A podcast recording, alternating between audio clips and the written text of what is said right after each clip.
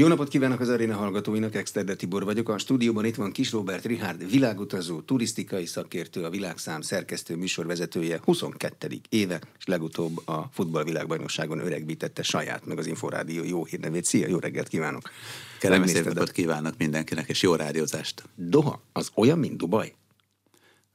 Részben vannak hasonló elemek, de szerintem nagyon-nagyon-nagyon más abból a szempontból, hogy Dubaj már a kezdetektől fogva Mohamed bin Rashid al Maktum, aki Dubaj emírje, arra törekedett, hogy egy idegenforgalmi központ jöjjön létre, egy kereskedelmi központ, még az ő apukája elkezdett kikötőt építeni például oda Dubajba, megépítették a Burj Kalifát, ami 828 méterével a világ legmagasabb épülete, egy sípáját hoztak létre, amit eh, a sivatagban azért eh, nem volt egyszerű Macera. megvalósítani.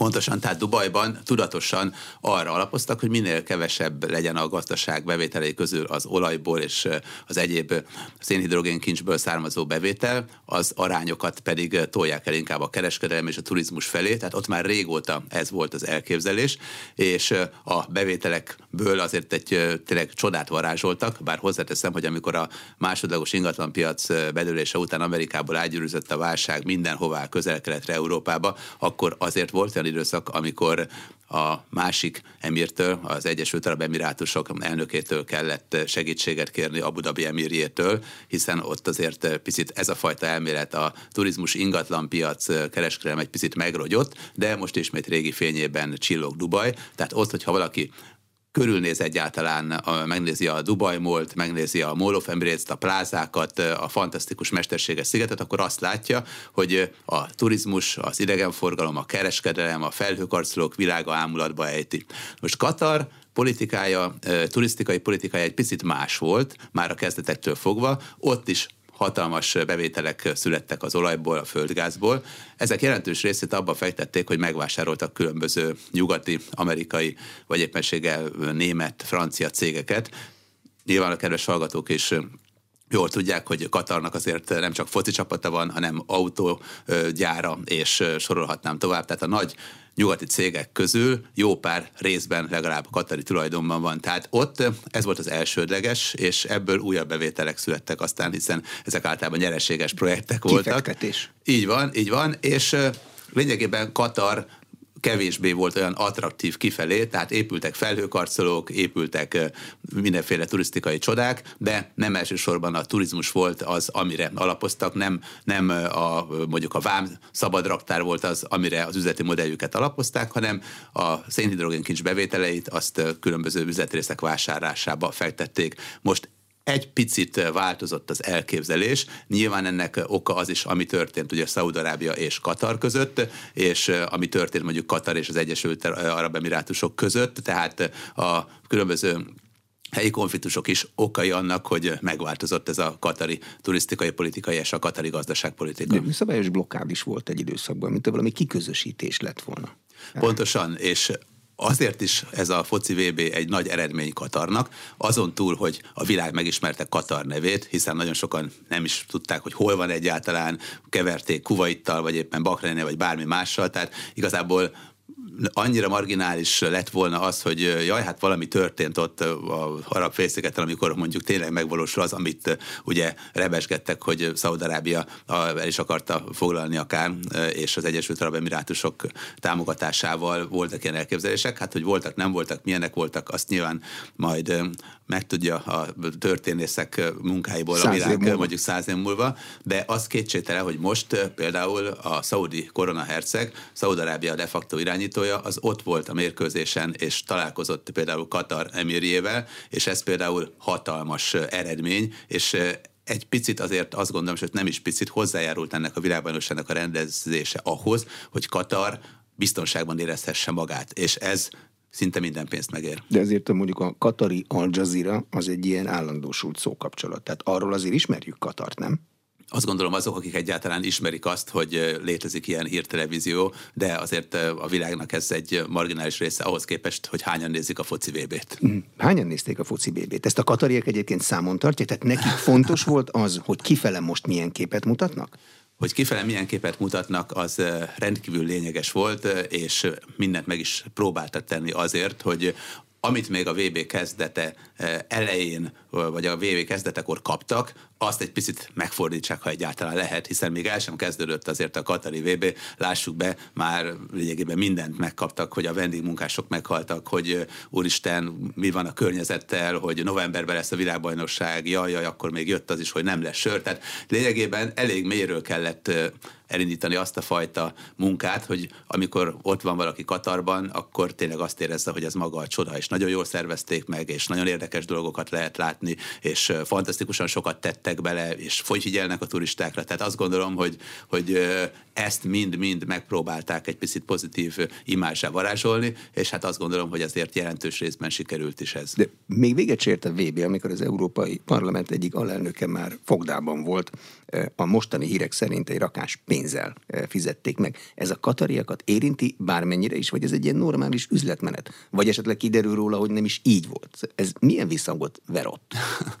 Hát kezdjük azt, hogy a, eleve az arab kultúra, a katari államberendezkedés azért nem egy nyugat-európai demokrácia. Ott lényegében egy abszolutisztikus rendszer van. Az emír az, aki megmondja azt, hogy mikor, hogy működik, micsoda, és lényegében a klasszikus sárja és egyéb szabályok mellett még ő hoz bármilyen szabályozást, a különböző miniszterek, vezetők, azok a családtagok, és ezt mindenki elfogadja, és ez tényszerűen rögzített, tehát nem egy álszent társadalomról beszélünk, mert megmondják, hogy ez így van, és pont. És most ugyan vannak választások, és bizonyos korlátozott jogosítványa van a választott tisztségviselőknek, de hát ez meglehetősen csekély. Tehát itt ez viszonylag egy állandósult dolog, és hát az is érdekes, hogy egy három milliós olyan országról beszélünk, ahol durván 10% az állampolgár. És katari állampolgár az lehet, akinek az anyja és az apja is katari állampolgár volt vagy pedig katari állampolgárságot kap, mert úgy dönt az emír. Tehát ez utóbbi mondjuk a, a, azért fontos, hogy nyerjünk néha valami fontos versenyt is a sportolókkal, de, de azt gondolom, hogy önmagában durván 300 ezer ember az, akinek rendkívüli kiváltságai vannak, és lényegében neki nem is kell dolgoznia. Az összes többi vendégmunkás. Tehát ebből a szempontból ez a helyzet ennek a 300 ezer embernek, aki egyáltalán döntési potenciállal rendelkezik, amellett, hogy nyilván az emír rendelkezik mondjuk 99%-ban, de valami fajta ráhatással az állampolgárok véleménye nyilván van, azt gondolom, hogy, hogy nekik ez így tökéletes, és egy gazdag országban ez, ez így ebbe a kultúrkörben nekik megfelel. Na most ezt nagyon nehéz az itteni szokásokat, az itteni elképzeléseket, az itteni dolgokat mondjuk értelmeznie egy nyugat-európai demokráciában szocializálódott embernek. Számon kérni meg teljesen fölösleges.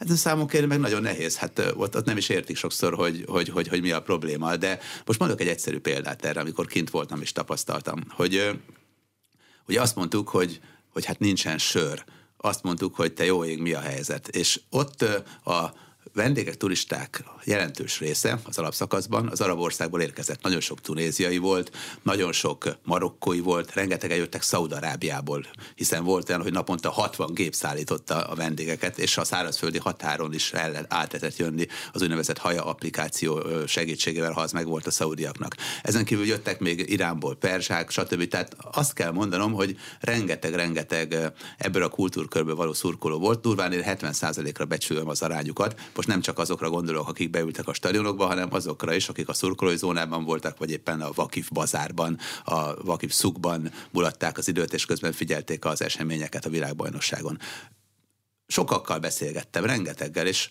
elmondták, hogy nem értik a problémát, hát ők járnak 20 éve meccsre, és sose ittak sört.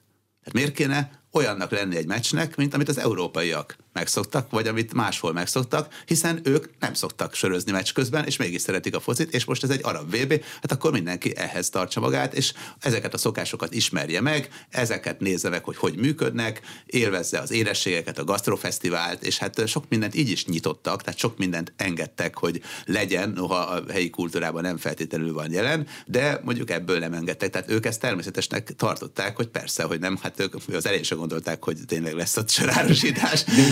Nem isznak sört, szotyizni se szoktak meccs közben? Szotyizni se szoktak meccs közben, és még a sincsen. Én azért az elmúlt 24 év valamennyi világbajnokságán kint jártam, nekem ez hobbim is, meg, meg munka is, meg mánia is, és lényegében azt tapasztaltam, hogy mindenhol volt valami helyi szokás, valami helyi specialitás, valami, e, valami nagyon érdekes dolog. Itt is volt persze ilyenből jó pár. A Vuvuzela volt ugye Dél-Afrikában, látjuk azt, hogy Brazíliában milyen volt a hangulat, mondjuk kint voltam Bélo Horizontéban, amikor játszottak a brazilok a németekkel, és hét egyre kikaptak, és elképesztő, hogy milyen élmények voltak. Itt ez egy teljesen más kulturális alapokon nyugvó VB volt, ugyanis a világbajnokságok és az Európa bajnokságok közötti jelentős különbség, hogy a VB-nél valóban megismerünk egy másik kultúrkört. Az EB-nél a meccs a lényeg, meccs előtt van buli, mi tényleg Marseille-ba csodákat varázsoltunk, de itt a VB idején, mondjuk amikor egy csoportmérkőzés van, közel voltak egymáshoz a stadionok, kimentek mondjuk a Katara Beachre 6-7 különböző ország szurkolói, és ott egy fesztivált rendeztek spontán, az valami felgeteges élmény volt.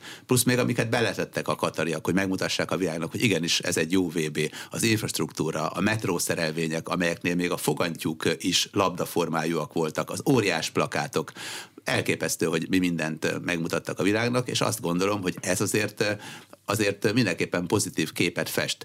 A feleségem, amikor elindultam, előtte azt mondta, hogy majd a végén mondta, hogy milyen volt, mert ő is olvasta, hogy hát úristen, ez micsoda VB, tehát szörnyű, nincs elképesztő, és hát, de ő azért már rutinos, és mondta, hogy majd én mondjam el a VB-n, hogy milyen volt a, a világbajnokság után, mondjam el, hogy milyenek voltak az élményeim, és azt kell mondanom, hogy azért sok mindent máshogy, máshogy ítélek meg, mint az induláskor. Tehát sokkal pozitívabb lett a képem, rengeteg-rengeteg mindent tanultam, és az is biztos, hogy ha a szervezettséget nézzük, ha az élményelemeket nézzük, a világ egyik legnagyobb divat bemutatójától kezdve azt, hogy hajókat építettek, és mindegyik hajó egy-egy országot, amelyik részt vesz a VB-n szimbolizál, és ez mennyire látványos volt. A Katara Kulturális Village-nél milyen izgalmas élményekkel gazdagodtam, hogy mennyire voltak barátságosak, hogy mennyi szervező volt gyakorlatilag kint, hogy milyen tisztaság volt, ez mind-mind példaértékű, és azt hiszem, hogy ebben nagyobbat alkottak, mint az azt megelőző orosz, brazil, dél-afrikai, vagy éppen német VB szervezői, pedig azok is aránylag jó munkát végeztek. Semmi balhébúnyó a meccsek után? Most mondok egy nagyon érdekes dolgot.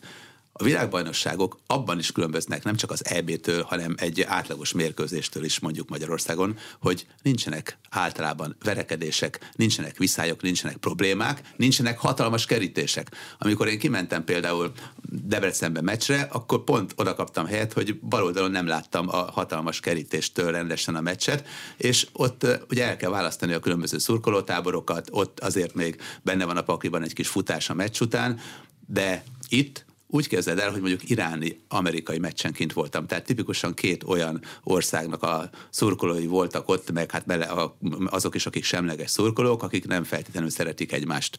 Ehhez képest mondjuk volt száz amerikai szurkoló, és 12 iráni köztük ott volt. Volt 200 iráni szurkoló, és volt mondjuk 15 amerikai köztük. Vegyesen voltak a szurkolók, hiszen már csak a jegyvásárlási szisztémából fakadóan is szinte lehetetlen szurkolói tömböket létrehozni egy világbajnokságon. Ezzel együtt komolyabb konfliktus szinte semmi nem volt, és amikor bementünk a pályára, akkor előtte az iráni szurkolókkal mentem és beszélgettem, mert akkor egyedül voltam, visszafelé az amerikai szurkolók csoportjával beszélgettem, rengeteget beszélgettem, és ez inkább pozitívan hatott arra, hogy most mit gondolnak egymásról, hogy azért még olyat is láttam, hogy, hogy messz cseréltek, ami hát fura volt, mert hogy magyarázza meg majd otthon, de, de, de elképesztően érdekes volt, és ami fura volt még, hogy egy konfliktus volt egyedül, amikor egy amerikai szurkoló nagy hangon drukkolt a csapatának, és felállt, és mögötte az iráni kétszer rászólt, hogy hát nem látom a meccset, de aztán mondta, hogy én így szurkolok, mondta az amerikai, és az iráni ebbe beletörődött, és akkor ő is felállt, és ő neki még a székre is fel kellett állni, mert jóval kisebb termetű volt, mint az amerikai. Tehát ez volt a konfliktus. Na hát, hogy ezt hogy rendeznénk le mondjuk a Grupa Arénába, erről vannak elképzeléseim, de az biztos, hogy, hogy nem volt konfliktus, nem volt verekedés, nem volt veszekedés. Amikor valakinek problémája volt, készségesen segítettek neki, rengeteg-rengeteg segítő ember volt, és hát azért akadt probléma. Tehát én is gyakorlatilag két óra alatt el tudtam intézni egy olyan dolgot, ami miatt mondjuk az egyik barátom benragadt Isztambulban a tranzitban, mert a haja applikáció nem adott neki engedélyt a tovább utazásra. Tehát valóban azt kell mondanom, hogy segítőkészek voltak, és mindenre sok ember volt. Egy példa például, hogy milyen tisztaság volt ment a tömeg befelé a mérkőzésre, és középen egy eldobott műanyag palack árválkodott. És hát ugye rengetegen, rengetegen mentek arra fel, és láttam, hogy jobb oldalon ott van egy takarító, már szinte remegett szegénynek a keze, és figyelte azt a palackot, egy darab palackot, hogy ő majd azt kikapja, mert nehogy valaki, az emírnek valamelyik embere majd meglássa, hogy ott, ott egy palack van. Na most belegondolok abba, hogy amikor egy meccs után mi hazamegyünk, akkor sokszor mit hagyunk ott, itt, itthon, tehát ebből a szempontból olyan tisztaság volt, ami szintén elképesztő. És rengeteg terelő ember volt. Volt olyan ember, akinek csak az volt a dolga, hogy metró tízvé ezt mondogassa, vagy éppen beállítsa a kis hangosan beszélőjét. Tehát volt olyan, amelyik csak mutogatott, és mindenre volt, nem hogy egy emberre, hanem mindenre volt két ember. Tehát ilyen téren azt gondolom, hogy azért a szervezettségben, a biztonságban nagyon-nagyon sokat tettek. Nézegettem a hőmérsékleti térképeket. Ez most nem a legmelegebb két évszak közül, nem a legmelegebb évszak Katarban. Milyen volt a stadionban a klíma? Ezt hogy oldották meg?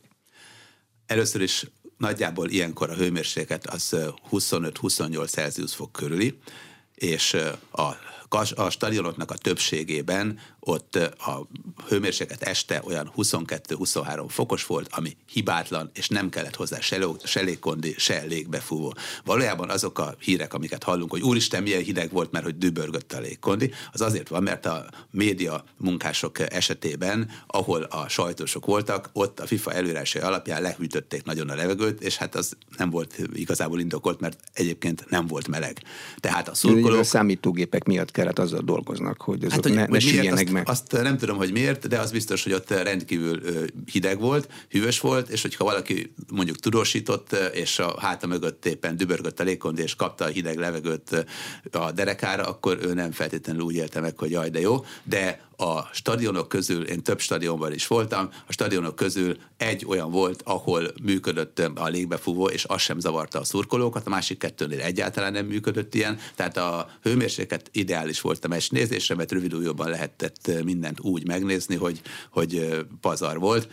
Úgyhogy azt gondolom, hogy a szurkolókat ez nem zavarta. Nyilván a sajtómunkások esetében már nem ilyen a kép, hiszen ott jobban lehűtötték, mint ami indokolt lett volna. De egyébként nappal a hőmérséklet körülbelül mondom 25-28 Celsius fok körüli volt, amikor felment 30-ra, de az is egy kellemes idő.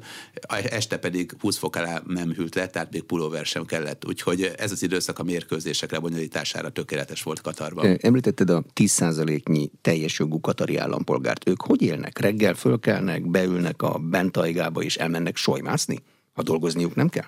dolgozniuk nem kell, de van, amelyik nyilván dolgozik, általában irányító pozícióban, felügyelik a beruházásokat, az építkezéseket, a befektetéseiket intézik, találkoznak a befektetési bankáraikkal. Vannak olyan speciális helyek, ahová szívesen elmennek, szeparáltan élnek a vendégmunkásokhoz képest. Ugye most mi vendégmunkásnak hívunk mindenkit, tehát a három diplomás mérnököt épp úgy, mint a takarítót, aki szeregeti össze az eldobált kóláspalackot.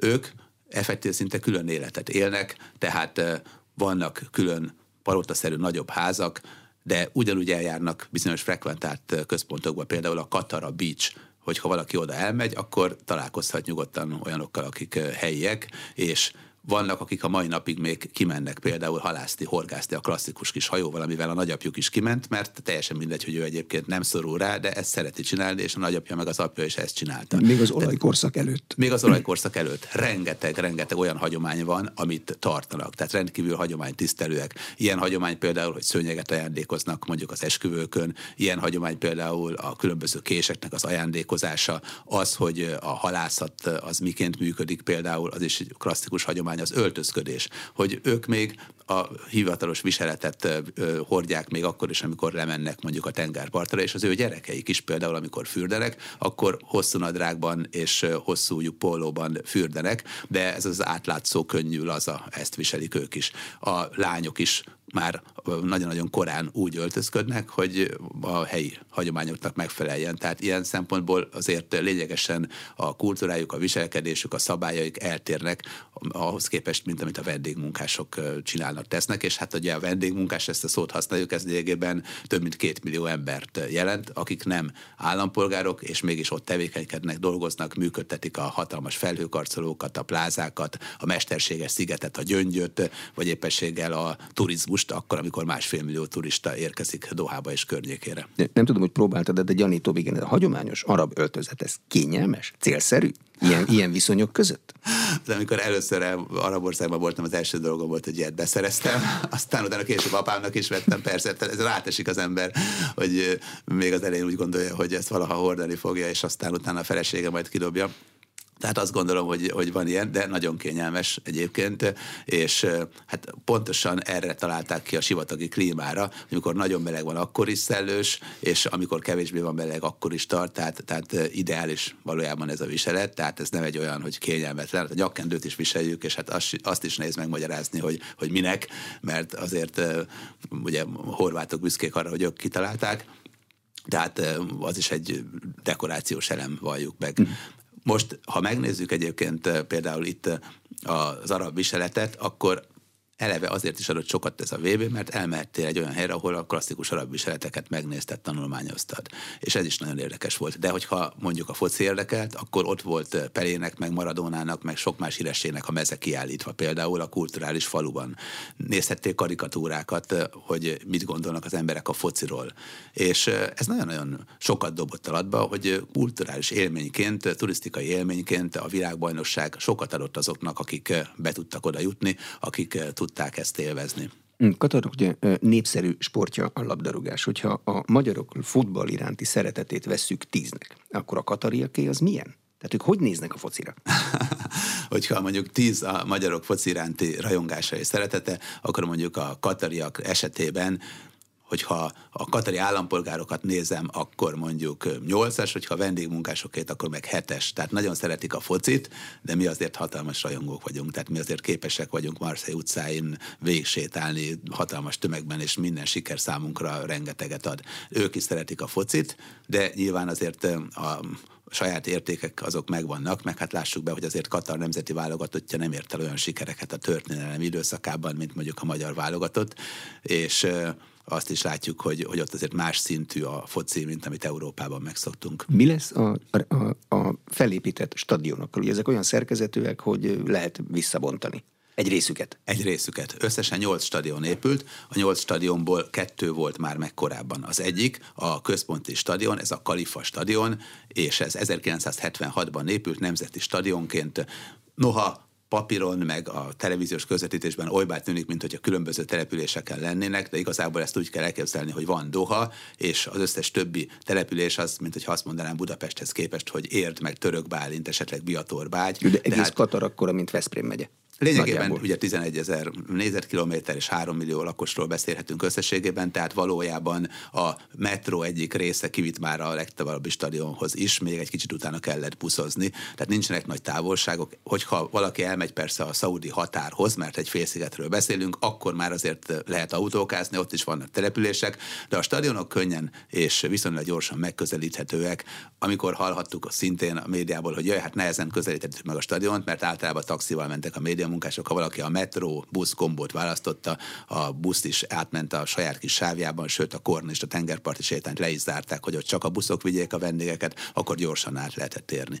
És igazából a stadionok közül Kettő volt korábban, az egyik a Nemzeti Stadion, az megmaradt továbbra is annak, hiszen ezt is felújították, ez már 76 óta ad otthont a katari válogatott mérkőzéseinek. Van egy másik stadion, ami szintén meg fog maradni majd, a kalapformájú stadion, ugye Tumamának van írva, így is szokták ejteni, én a helyeket hallottam, ezt Számámának ejtik, Számámá így, és ez a két stadion biztos, hogy meg fog maradni eredeti funkciójában, mindegyik stadion egyébként kívülről rendkívül látványos. Ugye meg fog maradni egyébként, egyébként ugye a, Lusail stadion is, ami kívülre egy aranyedényt formáz, ezt biztos a tévéből is sokan látták, és azt gondolom, hogy nagyjából négy-öt stadion azért hasonló funkciót fog kapni. Az összes többi esetében a 974 stadiont az konténerekből rakták össze, de tényleg voltam a stadionban, és a szobám a, erre a konténer szállodára nézett, és én is, a konténer stadionra nézett, és én is meglepődtem, hogy ezt hogy lehet megcsinálni. Vagy szerkezet,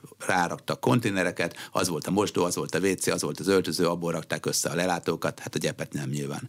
Úgyhogy nagyon-nagyon érdekes, ezt már elkezdték az utolsó mérkőzés, itt lejátszott mérkőzés után szétszedni, és ezek a konténerekből konténerek lesznek, a vasszerkezetet hasznosítják, és itt pedig tengerparti beach, tengerparti rész lesz majd a turistáknak, mert a helyek egyébként annyit nem fürdenek, tehát azért nem olyan fürdőkultúra van, mint hogyha Dominikán járnánk. A másik két stadion közül az egyik az szálloda lesz, szállodával alakítják át, és a különböző közösségi helyiségek lesznek a gyepszőnyek helyén. Megint egy másikat, azt pedig úgy alakítanak át, hogy egy része kórház, egy része pedig iroda lesz. Tehát új funkciókat találtak ki a stadionok egy részének, egy része az pedig meg fog maradni stadionnak, és a kettőt fognak elbontani úgy, hogy az egyiket teljes egészében a 970 a másikat pedig visszabontják, hogy kisebb befogadó képességű stadion lesz, és még egy harmadikat szintén visszabontanak. Úgyhogy ezt viszonylag jól kitalálták egyébként, meg hát lehet, hogy már készülnek az olimpiára is, hogy azért mindegyiket ne bontsák le. Tehát azt gondolom, hogy, hogy azért az a fajta észszerűtlen pazarlás, amit így elsőre gondoltunk volna előtte, hogy jó, mik lesznek, az, az nem valósult így meg, mert ők már azért érzik, ők már azért látják, hogy, hogy valójában mi lesz ezekből a stadionokból, mivel fogják átalakítani, hogyan fogják hasznosítani. Nagyon jó tervezőket bíztak meg, híres tervezőket, az egyiket például egy bagdadi brit tervező készítette, kívülről is, amikor megnézzük a stadionokat, fantasztikusan jól néznek ki, tehát tényleg mesebeli dolgokat raktak oda, és azt gondolom, hogy, hogy viszonylag amennyire lehet egyáltalán észszerűségről beszélni mondjuk egy sivatagban, ahhoz képest azért észszerűen fogják ezeket hasznosítani. Azért mondtam ezt a kis kitételt, mert hát önmagában már az, hogy egy város legyen egy hatalmas felhőkarcolókkal, meg gyepszőnyeggel, meg mindennel egy sivatagban, már hát önmagában ugye hát vannak olyan helyek, ahol nem kellene a tengervizet sótalanítani, de azt gondolom, hogy az, hogy ők ezt így felhúzták, a hasznosítást is már akkor nagyjából kitalálták. Tehát nem, nem fogunk olyat látni majd, hogy nem tudom, a Rosda eszi a stadionok vas szerkezetét, és a gyepszőnyek pedig teljes egészében kirohat. Azért Katar nem így működik. Mm, mi a további terv? a VB után. Több turistát szeretnének látni? Egyáltalán mennyi turista fér el Katarban? azt már láttuk, hogy másfél millió turista elfér, és azt is láttuk, hogy rengeteg szálloda épült most a világbajnokság idejére is. Én azt láttam itt, hogy nem voltak hatalmas daru rengetegek, nagyjából megépültek a dolgok. Ez azért nagy dolog, mert azért én voltam Európa-bajnokságon Lengyelországban, és az autópályáról azt hittem, hogy megépült, de igazából akkor csinálták, majdnem lekéstem a meccset, amire mentem. Voltam úgy Dél-Afrikában, hogy az a szálloda, ahová a foglalásom szólt, nem épült meg. Tehát ugye kellett egy B-terv, tehát voltak nehézségek. Itt Katarban, itt nem láttam azt, hogy a daruerdők mindenhol ott magasodnának. Nyilván volt egy-két helyen, de valószínűleg ott egyébként is építkezéseket terveznek. Itt a szálláshelyek szerintem olyan téren azért hasznosulni fognak, hogy akik a világbajnokságot látták, már pedig azért a világ legnézettebb sporteseményéről beszélünk, azok közül jó páran gondolkodnak úgy, hogy megnézik milyen Doha, megnézik a Katara kulturális falut, megnézik a Kornista híres tengerparti sétányt, elmennek esetleg valamelyik híres mecsetbe, azt is megnézik esetleg a Banán szigeten, majd kikapcsolódnak egy kicsit és próbálnak strandolni, tehát vannak látványosságok, van itt is mesterséges sziget, Pörl, a Gyöngy, és itt lehet látni fantasztikus autó autókat és csodálatos üzleteket, ha valakinek van pénz, akkor nyilván vásárolgathat is. Tehát itt is vannak, vannak csodák, úgyhogy azt gondolom, hogy a turizmus mindenképpen fel fog pörögni. De náluk azért legyünk realisták, ő náluk nem az volt a szempont, hogy most befektettem valamennyit a világbajnokságba, és az jöjjön vissza. 220 milliárd dollárt fette, fektettek bele infrastruktúrális beruházásokba, amelyek közvetlenül kapcsolódnak a világbajnokságra, és további 300 milliárd dollárt abba, hogy egyéb infrastruktúrális fejlesztések legyenek majd az elkövetkezendő években és az elmúlt időszakban is már vannak.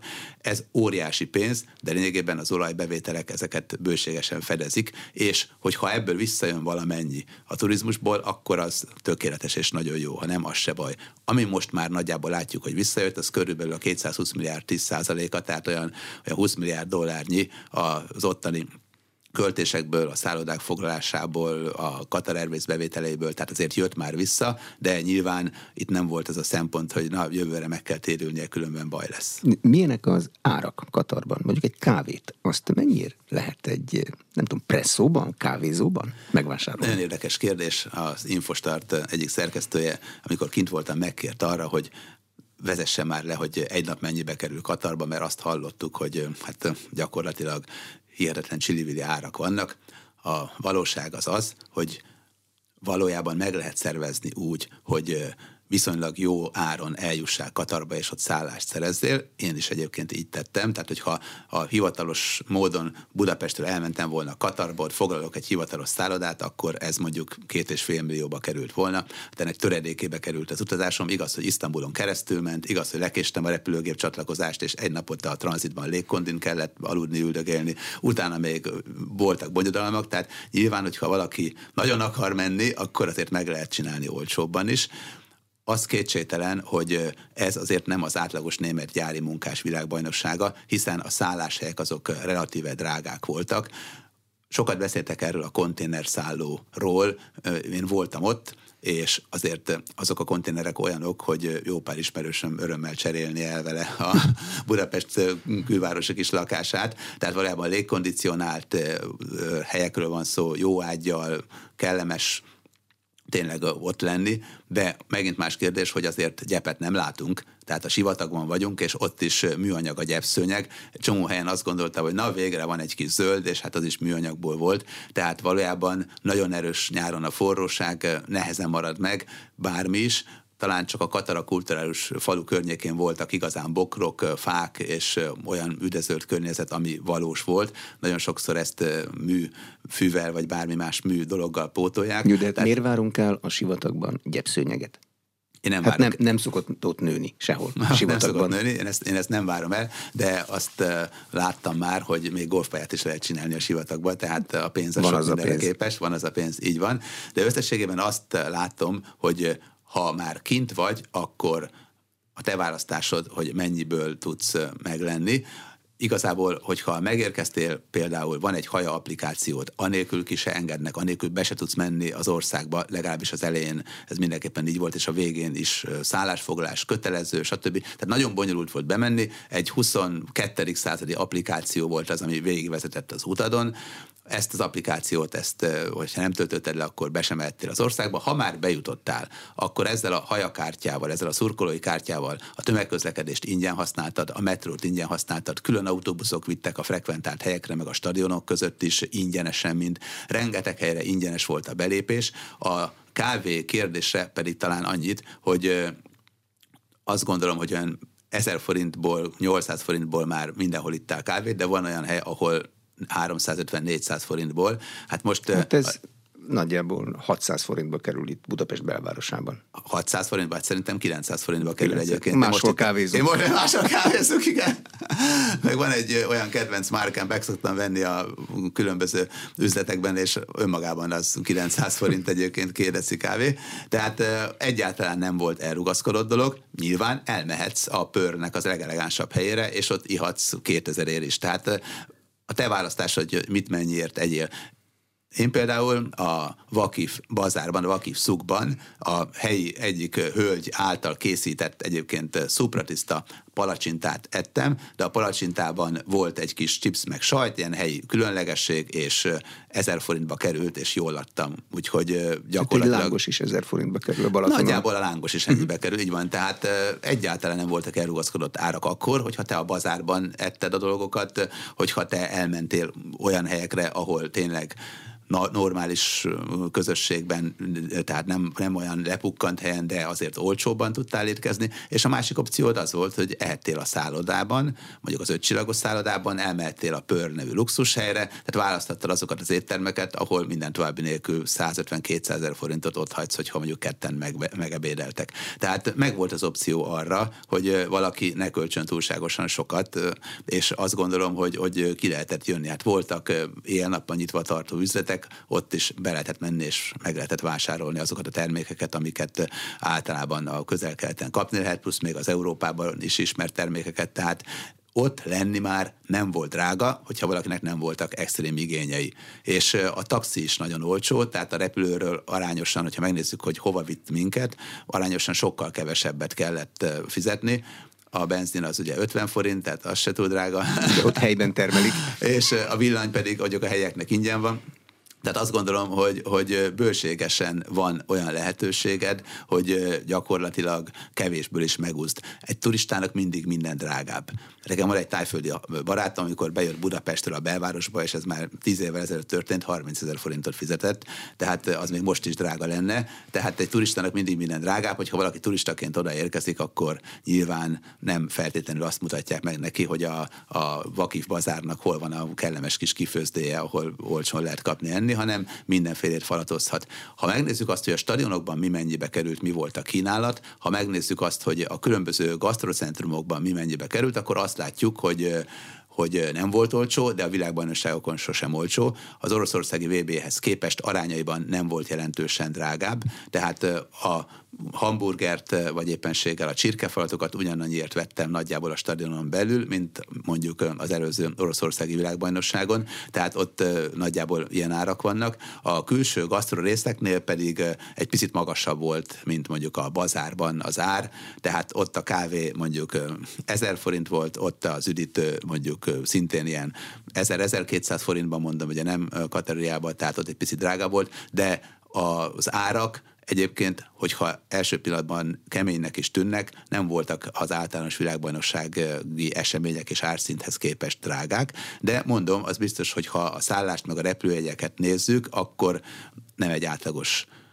gyári munkásnál úgy működik, mint mondjuk Németországban, ahol beültem az autóba, kimentem Münchenbe, megszálltam egy útmenti motelbe, élveztem az elődöntőt, azt hiszem talán a portugálok játszottak a franciákkal, és utána beültem az autóba, és hazajöttem, tehát gyakorlatilag a jegyárából, meg minimális annyi pénzből, amit amúgy is elköltöttem volna, plusz benzin el voltam. Tehát itt azért ez nem így működött, mert már önmagában bejutni se volt egyszerű. Mennyire hiányoznak az oroszok a világ turizmusából? Hogyha azt nézzük, hogy az oroszok mennyit szoktak költeni, és általában mennyire aktívak, és hol hiányoznak, és miként hiányoznak, akkor azért van egy alapvető tévedés, miszerint azt gondoljuk, hogy az oroszok most már nem mennek sehová, és otthon üldögélnek, és együtt szomorkodnak, hogy úristen, mi lesz. Az oroszok turistáskodnak, csak nem nálunk nem idejönnek és hévizen költik el a pénzüket, nem Barcelonában vagy Velencében látjuk őket, meg nem Párizsban látjuk, hogy a Sanzelize környékén sétálgatnak és keresik a luxusüzleteket, hanem megdobták nagyon mondjuk a Maldív-szigetek, vagy Sri Lanka turizmusát, Törökország például tele van orosz vendégekkel, elmentek Tájföldre, és most Tájföld elkezdett meg így nyitni, ugye a koronavírus járvány idején nagyon komolyan bezárkózott Tájföld, nem is annyira, mint Kína, de nagyon szigorú volt a szabályozás. Most épp voltam nemrég egy sajtótájékoztatón, elmondták, hogy most már azért nyugodtabban lehet utazni, bőven vannak orosz vendégek. Tehát elkezdték az ázsiai állomásokat, ázsiai úti célokat keresni az orosz vendégek, és kevesebben mennek ugyan, ugyan,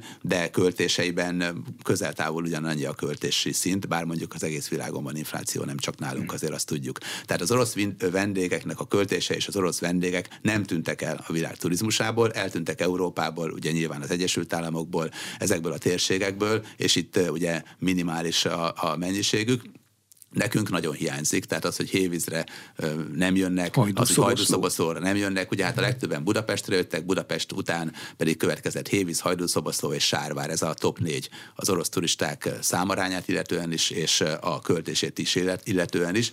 Ha a költést nézzük, akkor egyébként egy átlagos orosz turista például mondjuk egy millió forintot költött egy gyógyászati kezelés idején Sárváron, ugyanekkora idő alatt mondjuk egy magyar turista 150 ezeret Horvátországban. Tehát nem azt mondom, hogy tízszer, de, de majd de olyan hét és félszer többet költ egy orosz turista, mint egy magyar vendég, ha elmegy hasonló időszakban például mondjuk egy ilyen gyógyászati egészségkezelésre valahova.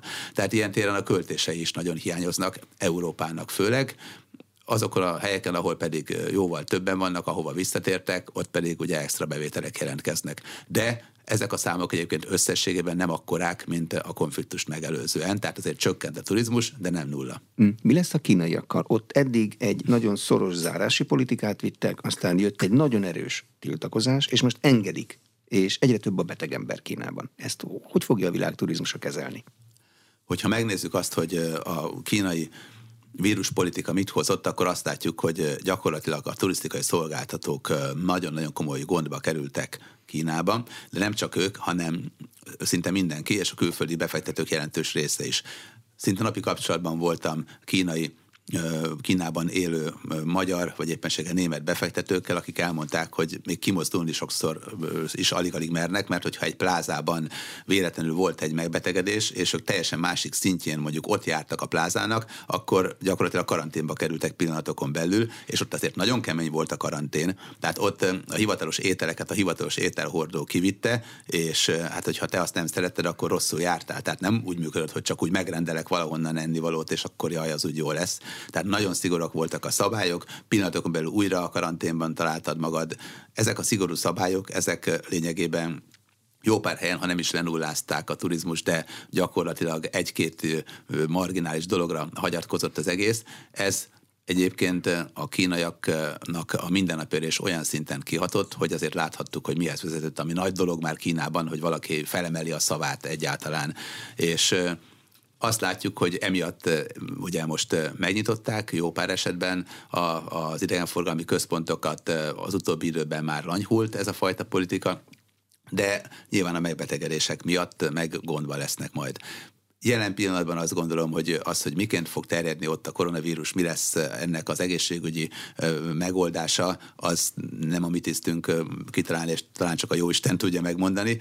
Azt látjuk, hogy amíg Kína tudott turistákat küldeni a világba, addig azért Ázsia jó pár országában egyre meghatározóbb volt a számuk. A Tájföldön például rengeteg kínai turista volt, rengetegen mentek a Sri Lankára, Maldív szigetekre, tehát az ázsiai úti célokra, frekventált úti célokra. Európán belül ha Magyarországot nézzük, akkor Budapesten befértek a tizedik helyre, tehát a top 10 küldő országban már benne voltak a kínaiak. Az oroszok a hetedik, hatodik, hetedik helyen szoktak lenni egyébként. Hogyha a számarányokat nézzük, az is szép dolog. Egyébként az oroszok országos szinten, Magyarországon szintén a hetedikek. Kína a Budapest esetében belefért a top 10-be. Tehát innen is hiányoznak a kínai turisták, de hát számos helyre elmentek még a világban, Párizsban, Londonban, Barcelonában, Madridban nagyon sok kínai turista, kínai vendég volt még a koronavírust megelőző időszakban. Nyilván az ő költéseik azok azért hiányoznak, bár hozzáteszem, ők elsősorban azért nem jöttek, mert amikor hazamennek, akkor olyan szintű karanténkorlátozások voltak eddig, hogy ezt nem akarták ezt a kockázatot vállalni. Most még időbe fog telni, amíg Kína ismét kirajzásszerűen küldi a vendégeket mindenhová, hiszen egyelőre meg kell küzdeniük azzal, hogy bezárkoztak, nyitottak, és most megnyakuk a járvány. Az látszik-e már a járvány kitörése óta napjainkig, hogy az utazáshoz való hozzáállásunk az hogy változott? Nem a profiké, akik nyilván akkor utaznak, amikor utazniuk kell, hanem miénk, az amatőröké. Én azt éreztem, hogy nem merek elmenni, még Ausztriába se. Mert nem tudom, hogy mi fog történni. Korábban ennél jóval nagyobb utakat csináltam. Nagyon jól látod ezt a dolgot, mert hogy nem csak rád jellemző ezt, hanem általában az európai, amerikai, sőt az ázsiai vendégek jelentős részére is rövidültek az utazások, tehát ilyen téren nagyon sokan a tengeren túli utakat lemondták. Ha megnézzük azt, hogy az Egyesült Államokból például milyen sok vendég érkezett Budapestre és Magyarországra, azt látjuk, hogy csökkent a számuk, pedig most már azért lehetne bőséggel utazni. Tehát a nagy, hatalmas kontinenseket átszelő utazások azok egy picit csökkentek, a vállalásoknál az jellemző, hogy sokszor az utolsó pillanatban kezdünk el dönteni. Tehát nagyon érdekes folyamat, hogy régen mindenki a last minute utakra is várt, aztán utána rájöttünk arra, hogy ezeken a foglalási rendszereken már az éri meg, hogyha minél korábban foglalunk. Most megint az van, hogy hú, hát várjunk egy kicsit, mert bármi történhet, tehát sokat kivárunk, rövidültek az utak, ez Európában általában jellemző, hogy mi korábban elmentünk valahova mondjuk egy hétre, akkor most elmegyünk négy napra pihenni, hogyha elmentünk mondjuk Horvátországba egy hétre, tíz napra, akkor most elmegyünk egy hétre vagy öt napra, pedig olyan helyre ről beszélünk, ahol azért a turnusváltás még mindig meghatározza a turizmust, ez a szombati turnusváltás, és általánosságban az jellemző, hogy később döntünk, és rövidebb ideig megyünk, autóval sokkal inkább, és mellette pedig azt látjuk, hogy viszont a repülőforgalom, hogyha, hogyha nem is ért el a 2019-es szintet, de bizonyos esetben azért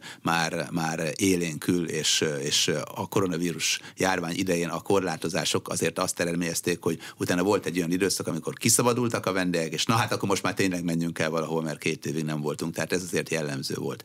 Ezeknek az együttes hatása egy viszonylag komplex helyzetet jelenít meg a magyar és a világ turizmusában és idegenforgalmában, idegenforgalmában, és hát jó pár olyan kérdés is felvetődik egyébként most a vírus után, hogy egyáltalán hogyan tovább, mi lesz a fapados légitársaságok, a fapados modellnek az útja, tényleg el lehet majd ennyiért menni A pontból B-be, ez megéri egyáltalán, ha már arról beszélünk, hogy környezetvédelem, mi lesz a hosszú távú járatoknak a sorsa, tényleg megmaradnak-e a nagy légitársaságok közül néhány, és akkor a többi kihullik, vagy hogy működik majd, mi lesz igazából az idegenforgalmi centrumoknak a sorsa, a foglalási portálok esetében, hogy működik. Tehát nagyon-nagyon sok kérdést felvetett a koronavírus járvány időszaka, és a, annak a végén, ha egyáltalán azt mondhatjuk, hiszen látjuk még, hogy Kínában mi van, hogy vége van a koronavírusnak a legkeményebb időszakának, legalábbis az európai turizmust illetően, nagyon sok olyan dolog van, ami még velünk maradt. Velünk maradt az, hogy most már azért jó pár konferenciát online bonyolítanak le, tehát ezek a klasszikus üzleti utazások, üzleti konferenciák, incentív utak, azért ezek még nem nagyon jöttek vissza, pálán olyan arányban, mint korábban voltak. A nagy orvoskongresszusok sorolhatnám tovább. Tehát a legjobb üzletnek számítottak. A legjobb üzletek ezek persze, mert hát, hogyha nem a te pénzed, akkor nem fáj annyira. Tehát eh, azért ezek nem jöttek úgy vissza, de már kezd mozgolódni a dolog láttuk azt, hogy eddig csak úgy működött egy sajtótájékoztató, hogy odahívom az újságírót, most már kiderült, hogy linket is elég sokszor küldeni, és mindenkinek jobb az úgy. Hát, Tehát nagyon nem sok... az igazi. Hát nem az igazi, igen, de azért látjuk azt, hogy, hogy, hogy sokat változott általánosságban Európában és a világban a turisztikai szolgáltatók hozzáállása és az emberek hozzáállása, és ami még ezt az amúgy is bonyolult képletet egy picit még inkább nehezebbé teszi, az az, hogy mellette pedig ott van egy számunkra nagyon megterhelő olyan ukrán-orosz konfliktus, ami meg nekünk, meg a környező területeken azért az idegenforgalmat alapjaiban határozza meg. És nem csak a rezsire gondolok, hanem mondjuk arra az amerikai turistára vagy németre, aki azt mondja, hogy hú, hát a térképen úgy látom, hogy közel van itt valami action, akkor én most meggondolom, hogy ide jöjjek el. Hm, hát ő nem tesz különbséget, olyan kicsi neki a terület. Nem, igen, meg nem is tudja úgy értelmezni, nincsen benne a mindennapokban, egy picit benne van az, hogy jó, hát itt bármi lehet, mert tudjuk jól, hogy nyugodtan lehet ide jönni, sőt, de az, az is azért az igazsághoz tartozik, hogy viszont a másik oldalon meg az, hogy mennyire árértékarányos Magyarország, azért látjuk azt, hogy visszakezdtek el Budapestre térni a külföldi turisták. Látjuk azt, hogy jó néhány célállomásra visszajöttek a vendégek, visszajöttek a turisták. Tehát én alapvetően optimista vagyok, hogyha azt nézzük, hogy mondjuk a Katari VB-nek az egyik üzenete az is volt, hogy aki visszatért a Katari VB-ből, túlnyomó többsége azt mondta, hogy nagyon jó, hogy mindenki azt mondta, hogy úristen, mi van itt, és jaj, te jó ég, ahhoz képest pedig minden működött, pozitív élmény volt, fergeteges volt a hangulat, pedig azt mondták, hogy jaj, de milyen kemény a hangulat. Tehát igazából a Katari VB-nek is volt egy olyan üzenete, hogy igen, érdemes kimozdulni, igen, érdemes egy kicsit megnézni a világot, mert más a világ, mint amit az újságban, vagy, a, vagy éppenséggel az internetes oldalon olvasok. Tehát itt is azt mondták, hogy nincs hangulat, hát volt hangulat, csak nem ott azon a részen, ahol megszoktuk a szurkolói zónába. Az arab szurkolók azok nem úgy szurkolnak, mint ahogy láttuk, hogy mi magyarok mire vagyunk képesek, vagy bárki más. Láttuk azt, hogy úgy szurkolnak, hogy, hogy, hogy csöndben nézik a kivetítőt, és láttuk azt is, hogy van hatalmas hangulat, de a mérkőzések környékén, meg mondjuk a, a szuk bazárban. Tehát ott is egy picit más a világ, és mégis érdemes volt kimenni, úgyhogy szerintem a Katerivének ez is egyfajta hozadéka, hogy ez is lökött egy picit azon, hogy akarjunk utazni, még akkor is, hogyha azok a dolgok, amiket említettél, hogy rövidebb ideig megyünk autóval, kétszer meggondoljuk, azért benne vannak a mindennapjainkban. Hm, kevesebb előítélettel több élményt kapunk, ha elmegyünk mondjuk bárhova máshova, amit nem ismerünk, mint kultúrát. Azt gondolom, hogy igen. Kis Robert Riad. Köszönöm szépen a műsor elkészítésében Módos Márton főszerkesztő vett részt. A beszélgetést a rádióban most felvételről hallották, és az infostart.hu oldalon is figyelemmel kíséretik. Köszönöm a figyelmet, Exterde Tibor vagyok.